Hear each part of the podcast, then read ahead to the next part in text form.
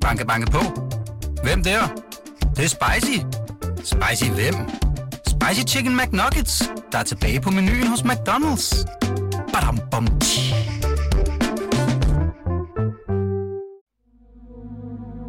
Maja er embedsmand i Rigspolitiet. Hun er den pligtopfyldende type. Regler skal overholdes. Hun lægger sidste hånd på et anonymt brev. Vedlagt er materiale, der kan have relevans ved gennemlæsning af den interne redegørelse. Bettina Jensen omgår efter det oplyste bevidst udbudsreglerne, står der i brevet, som hun putter en konvolut. På konvolutten står der til kammeradvokaten.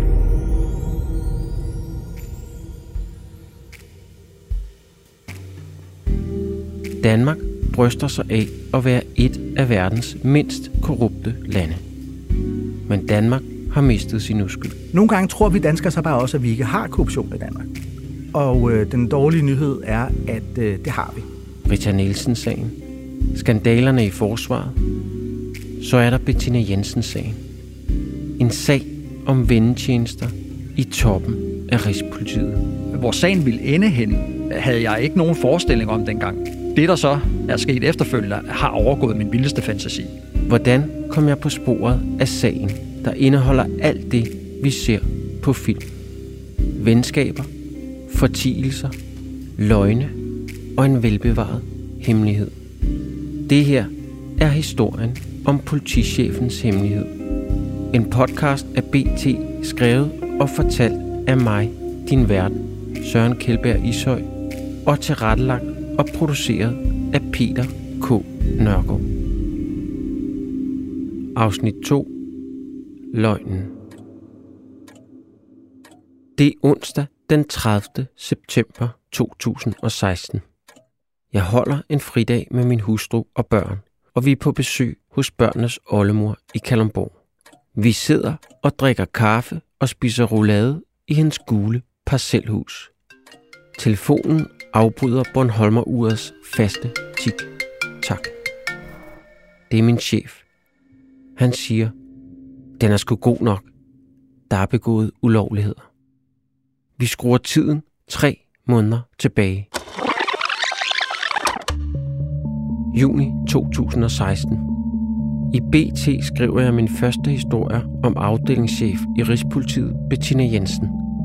Hun anklages for at have brudt udbudsreglerne, da de to konsulenter Marianne Færø og Christine Thorsen blev hyret for 20 millioner kroner over tre år. Der er også indikationer på mulige vendetjenester. Indtil nu har Rigspolitiet afvist alt tale om vendetjenester og lovbrud. Men sagen får fra begyndelsen af politisk opmærksomhed. Venstres justitsminister Søren Pind afkræves svar. Hvad er op og ned i sagen? Rigspolitiet lover at lave en redegørelse, og kammeradvokaten, som er statens uafhængige advokat, skal læse Rigspolitiet over skulderen, så intet fejs ind under gulvtæppet. Det er de to rapporter, der nu bliver offentliggjort, mens jeg sidder og drikker kaffe i Kalundborg. Jeg slipper alt, hvad jeg har i hænderne, og tager toget til København. Undervejs læser jeg rapporterne. Konklusionen er klar. Rigspolitiet frikender sig selv. Kammeradvokaten når til en anden konklusion. Udbudsloven blev klokkeklart overtrådt, da de to konsulenter Christine Thorsen og Marianne Færø blev hyret direkte af Bettina Jensen uden konkurrence. Det er ulovligt. Psykiater Henrik Dag Poulsen, der også rådgiver virksomheder, fortæller. Det er meget normalt, at øh, en organisation føler sig ramt, når nogen stiller spørgsmålstegn ved, hvad der foregår. Og jeg tror især i det offentlige hersker der nogle steder, ikke alle steder, men nogle steder øh, en lidt gammeldags kultur, hvor at det her med at stille spørgsmålstegn ved, hvad der foregår, det kan virke ja, næsten provokerende. Det at stå sammen som en reaktion på et udefrakommende spørgsmål eller øh, undren, ser man især i organisationer, der har formået at skabe den her korpsånd. Øh, og der tror jeg, at et sted som Rigspolitiet øh, er god til at skabe den her korpsånd, og korpsånd er også vigtig for loyalitet blandt medarbejderne og kan være meget positiv. Men den kan altså også have den her negative side med, at man slet ikke kunne forestille sig, at der er et eller andet, der er rivravruskende galt, som i det her tilfælde jo var tilfældet. Kilden Troels, der tippede BT om sagen, fortæller. Jeg tror, at der var en stor grad af tillid til Bettina Jensen i Rigspolitiet. Jeg tror, der var en enorm skepsis ude i politikredsene. Det var oftest dem, der mærkede de ændringer, som blev lavet i Rigspolitiet. Så hvis man begyndte at lave besparelser eller lignende, så, så er det jo sjældent, at man som galionsfigur for det får enormt meget ros. Og så var hun jo heller ikke en, der havde været oplært i politiet. Hun kom jo fra Danmarks Radio. Øh, så jeg tror, at der var en, en, en skepsis over for Bettina Jensen. Men, men det er klart for at svare på dit spørgsmål, så er jeg overbevist om, at hun havde rygdækning fra Nikolaj Veje. Den får hele armen i min artikel på BT.dk. Overskriften lyder, efter BT's afsløringer, Rigspolitiet slagtes af kammeradvokaten. Bettina Jensen fratages ansvaret for indkøb i Rigspolitiet på grund af sagen. Men hun beholder sit job. Men får offentligheden den fulde sandhed? Nej. Rigspolitiet holder stadig fast i, at der ikke er tegn på vendetjenester eller overbetaling. Sagen klares ved et skærpet fokus på overholdelse af udbudsreglerne, som det er formuleret i en pressemeddelelse. Sagen synes lukket for Rigspolitiets vedkommende. Men der er mere at komme efter. Det er netop derfor, den juridiske konsulent Maja skriver et anonymt brev til kammeradvokaten. Internt har hun forsøgt at råbe op, fordi hun mener, at konsulentopgaverne skal i udbud. Men i et svar skriver hendes nærmeste chef og Bettina Jensens højre hånd, Mette Tjalve. Vi arbejder her, som altid, på Bettinas risiko i forhold til det udbudsretlige på konsulentområdet. Med andre ord, Bettina Jensen ved godt, at hun bryder loven. Men hun tager risikoen. Psykiater Henrik D. Poulsen siger... Det faktum, at Bettina jo er blevet afsløret i, at hun har begået noget ulovligt, og hun har overtrådt de her udbudsregler, de viser jo om, at hendes dømmekraft øh, har været dårlig. Hun er måske også blevet lokket til det af organisationen, altså hvis man har givet hende lov til, uden at stille spørgsmål ved det, og til at styre det her udbud, jamen så er der jo nogle mennesker, der psykologisk set, hvis det går godt en gang, jamen så skruer man lige lidt op for volumen, og går det godt anden gang, så gør man det igen. Og hvis der ikke bliver sat nogle stopklods ind, eller bliver spurgt til det, jamen så kan man jo gå hen og tro, at man er næsten uovervindelig. Sagen er langt fra slut. Jeg dykker ned i de to rapporter og kan se, at Rigspolitiets egen rapport slet ikke hænger sammen. Der er ingen juridiske betragtninger, blot efterrationaliseringer, som viser, at man vist nok har fået ydelserne til en konkurrencedygtig pris. Men læser man mellem linjerne, står det også klart, at der mangler kontrakter, og der er blevet udbetalt millioner af kroner i forskud. Grundlæggende forklarer rapporten ikke, hvordan de to konsulenter kan oparbejde honorarer, som vil gøre en bankdirektør misundelig. En detalje sætter min journalistiske næse på overarbejde. En del af forskuddet på 1,3 millioner kroner til Marianne Færø er for et medarbejderseminar, der er blevet aflyst. Hvad gør Bettina Jensen så? Hun konverterer bare det aflyste seminar til 62 timer med personlig sparring og konsulentassistance fra Marianne Færø. Udgiften svarer præcis til prisen på det aflyste seminar.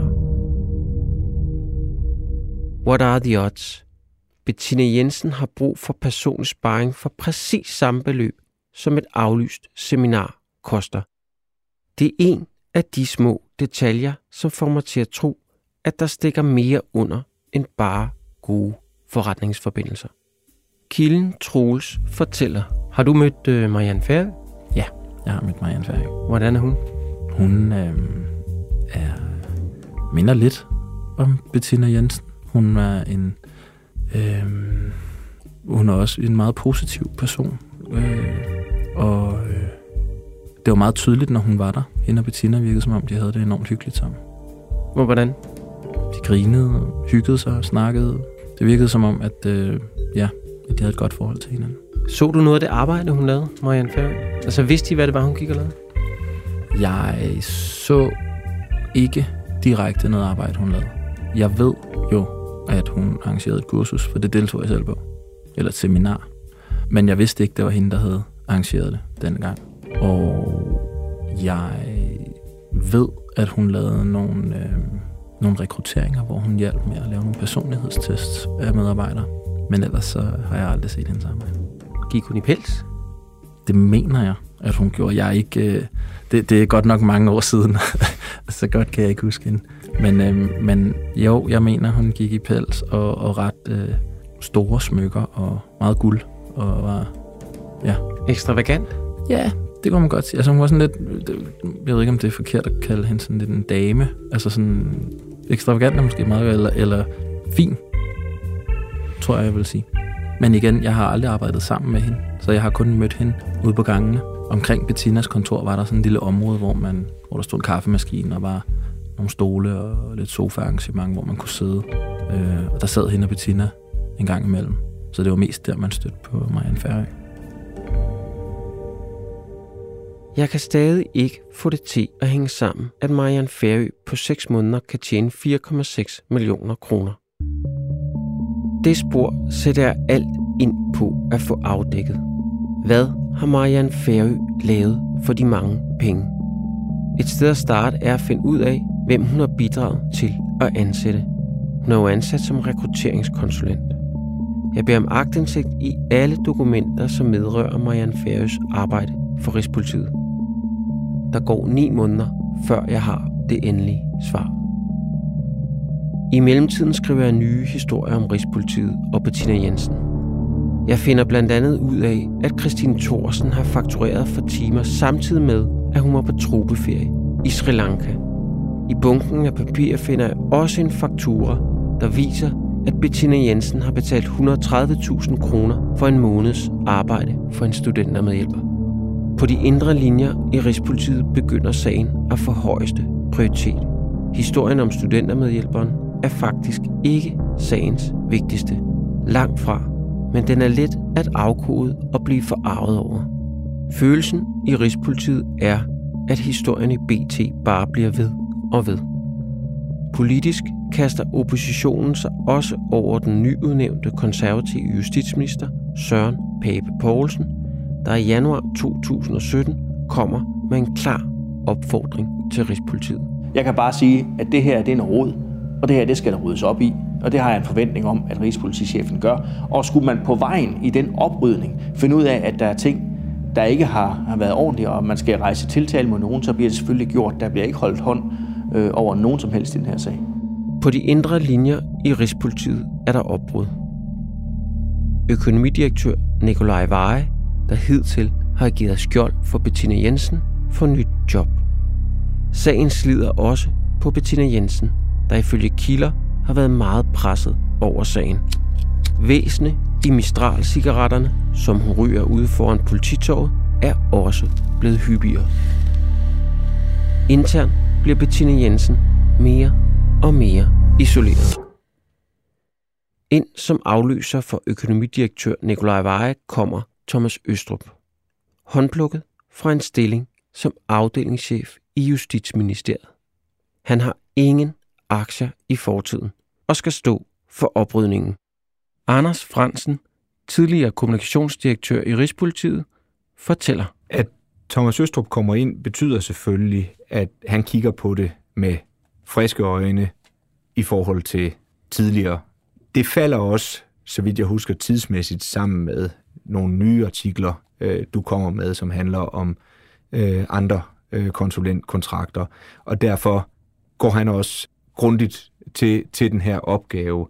Om det havde været anderledes, hvis andre havde været der, øh, det er jo øh, ret beset umuligt at sige, men der er ikke nogen tvivl om, at han kigger det her i bund. Han tiltræder i januar 2017. Den første måned forsøger han at få overblik over sagen. Da han har gjort det, er der kun ét at gøre. At fyre Bettina Jensen. Hun er blevet for stor en belastning for Rigspolitiets omdømme. Sagen om studentermedhjælperen, som får 130.000 kroner for en måneds arbejde får læsset til at vælte. Kilder fortæller, at Bettina Jensen ikke er overrasket, da hun blev fyret. Ja, hun viser nærmest forståelse for, at det er nødvendigt at fyre hende. Psykiater Henrik Dag Poulsen fortæller, Folk, der er embedsmænd i høje stillinger, de kan ofte godt lide kontrol, de kan godt lide, at der er orden i tingene, de kan godt lide, at de selv kan trække i trådene. Og derfor kan det her kontroltab, som man jo har, når bomben sprænger, og du begynder at stille frække spørgsmål, som de jo sikkert synes, det er, det kan være meget ubehageligt, og det kan også være angstprovokerende, netop at man ikke længere kan kontrollere det. Man har måske i sit øh, sind været vant til, at altså, man ved, hvis vi flytter på brik nummer A, så sker der det her med brik nummer B, og så sker der det med brik nummer C. Men det ved man jo ikke, når det kommer ud i medierne. Der er det jo fuldstændig uforudsigeligt. Og mange embedsmænd har svært ved i deres psykologi at klare det her uforudsigelige, være spontane og reagere korrekt på det. Tidligere chefredaktør på BT, Karl Erik Storgård, fortæller. Vi vælger jo at nævne den ene person, Bettina Jensen, ved navn. Det gør vi, fordi at vi har et princip i øh, dansk presse, der hedder, at hvis man besidder gyldne kæder, som vi kalder det, altså en betroet stilling, så øh, må man acceptere, at hvis man bliver mistænkt for at bryde reglerne, så bliver man nævnt i pressen.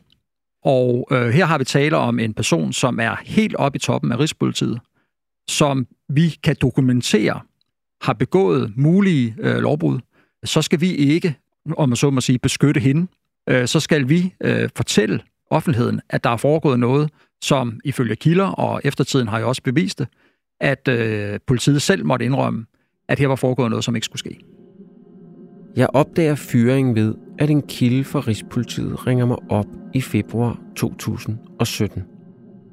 Der har været medarbejdermøde i Rigspolitiet, hvor det er blevet meldt ud. Jeg ringer op til kommunikationsdirektør i Rigspolitiet, Anders Fransen, for at få det bekræftet. Ja, det er Anders. Ja, hej Anders. Hvad hedder det? Øhm, jamen, jeg har bare lige lidt opfølgende spørgsmål øhm, i forhold til din sms. Ja. Øhm, Øh. Jeg ved ikke, hvor meget du kan sige. Jamen, jeg vil sådan set ikke, øh, egentlig ikke sige andet end det. Nej, okay. Øh, så hvad hedder det? Øh, ja. Altså, ved du, hvad hendes fratrædelse er? Hvor mange måneder det er? Øh, Bare så jeg skriver det rigtigt i givet fald. Altså, jeg kan jo godt regne noget ud fra hendes... Øh, fra den kontrakt, jeg har øh, fået jeg, hedder det, øh, jeg ved, at øh, jeg har ikke yderligere kommentarer. Kilden Troels, der tippede BT om sagen oprindeligt, har også en tiltagende frustration. Trods et vedvarende tryk i sagen fra mig, mener han ikke, at der sker nok. Derfor tager han kontakt til Socialdemokratiets daværende retsordfører Trine Bremsen, der viser oprigtig interesse i at høre om hans oplevelser i Rigspolitiet. De aftaler et møde inde på Christiansborg. Ja, jeg bliver, som du sagde, rigtig utålmodig. Og jeg føler, at det er lidt unfair. Der, der kører nogle andre sager i Rigspolitiet om nogle af mine tidligere kollegaer, der har været udsat for, at deres øh, hus er blevet renset, mens at de har siddet og spist morgenmad. På grund af hvad? På grund af mistanke om, for den enes vedkommende, at han skulle have fået en iPad af en leverandør, og for den andens vedkommende skulle han have fået et surround-anlæg, tror jeg. Så, øh, så jeg har kollegaer, der bliver bortvist og bliver undersøgt af politiet for noget, jeg vil mene er bagateller i sammenligning med det her.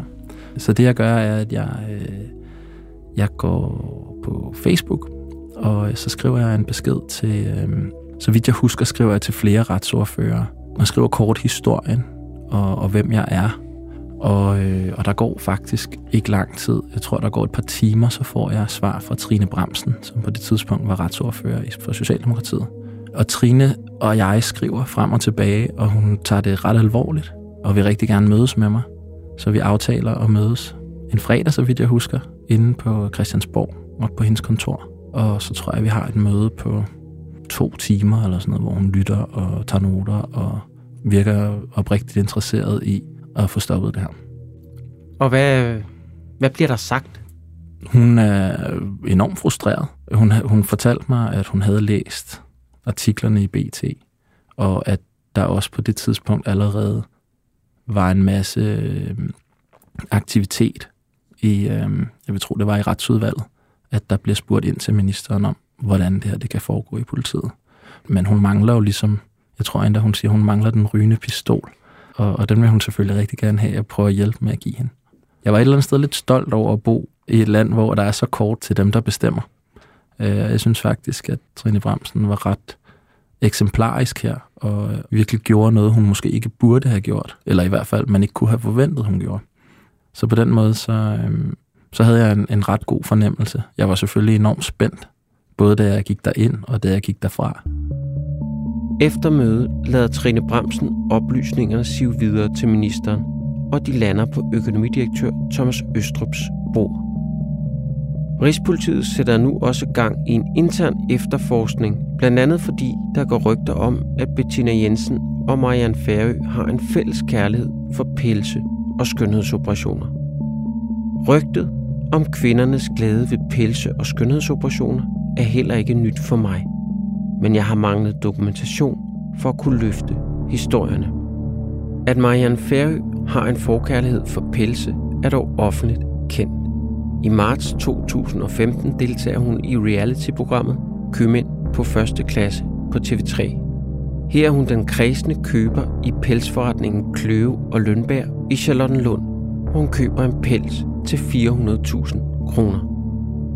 Hun betaler de 50.000 med sit kreditkort på stedet.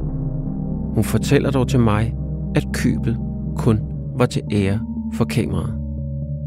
Det lykkedes Rigspolitiet at gendanne Bettina Jensens gamle mails og kalenderoplysninger. De viser blandt andet, at Bettina Jensen har skrevet aftaler med Marianne Færø ind. Pelsbesøg og besøg på skønhedsklinik, står der. Thomas Østrup har ikke andet valg. Han melder i marts 2017 i al hemmelighed Bettina Jensen til Københavns politi. Der er dårlige nyheder på vej, som vil kræve en undskyldning til offentligheden. En ansvarlig skal på skafottet. Den hovedrolle skal den fyrede Bettina Jensen indtage. Hvad Thomas Østrup ikke ved er, at politichefen bærer på en hemmelighed. En hemmelighed, som gør sagen langt værre. Du har lyttet til en BT-podcast. Vi har bedt Bettina Jensen, Marianne Færø og Christine Thorsen om at kommentere sagen. Det har de ikke ønsket. Bettina Jensen oplyser dog via sin advokat, at hun nægter sig skyldig. Tidligere økonomidirektør i Rigspolitiet Nikolaj Veje skriver i et svar til BT. Citat. Jeg har i hele sagen svaret BT og andre i overensstemmelse med den information, jeg på det tidspunkt har haft omkring sagen. Det gælder også i forbindelse med det indledende interview i juni 2016. Jeg erkendte i forlængelse heraf, at problemerne omkring manglende overholdelse af udbudsreglerne stak dybere end først antaget. Det ærger mig selv sagt grænseløst, og kunne jeg selv have gjort noget for at forhindre det, skal jeg være den første til at beklage det. De forhold om vendetjenester med videre, som indgår i retssagen rejst mod Bettina Jensen og Marianne Færø, havde jeg ingen indikationer af eller kendskab til. Citat slut. Embedsmanden Maja, som sender brevet til kammeradvokaten, optræder under dæknavn. BT er bekendt med det rigtige navn. Lyt med i afsnit 3, hvor nettet strammes om Bettina Jensen, og det uundgåelige sker.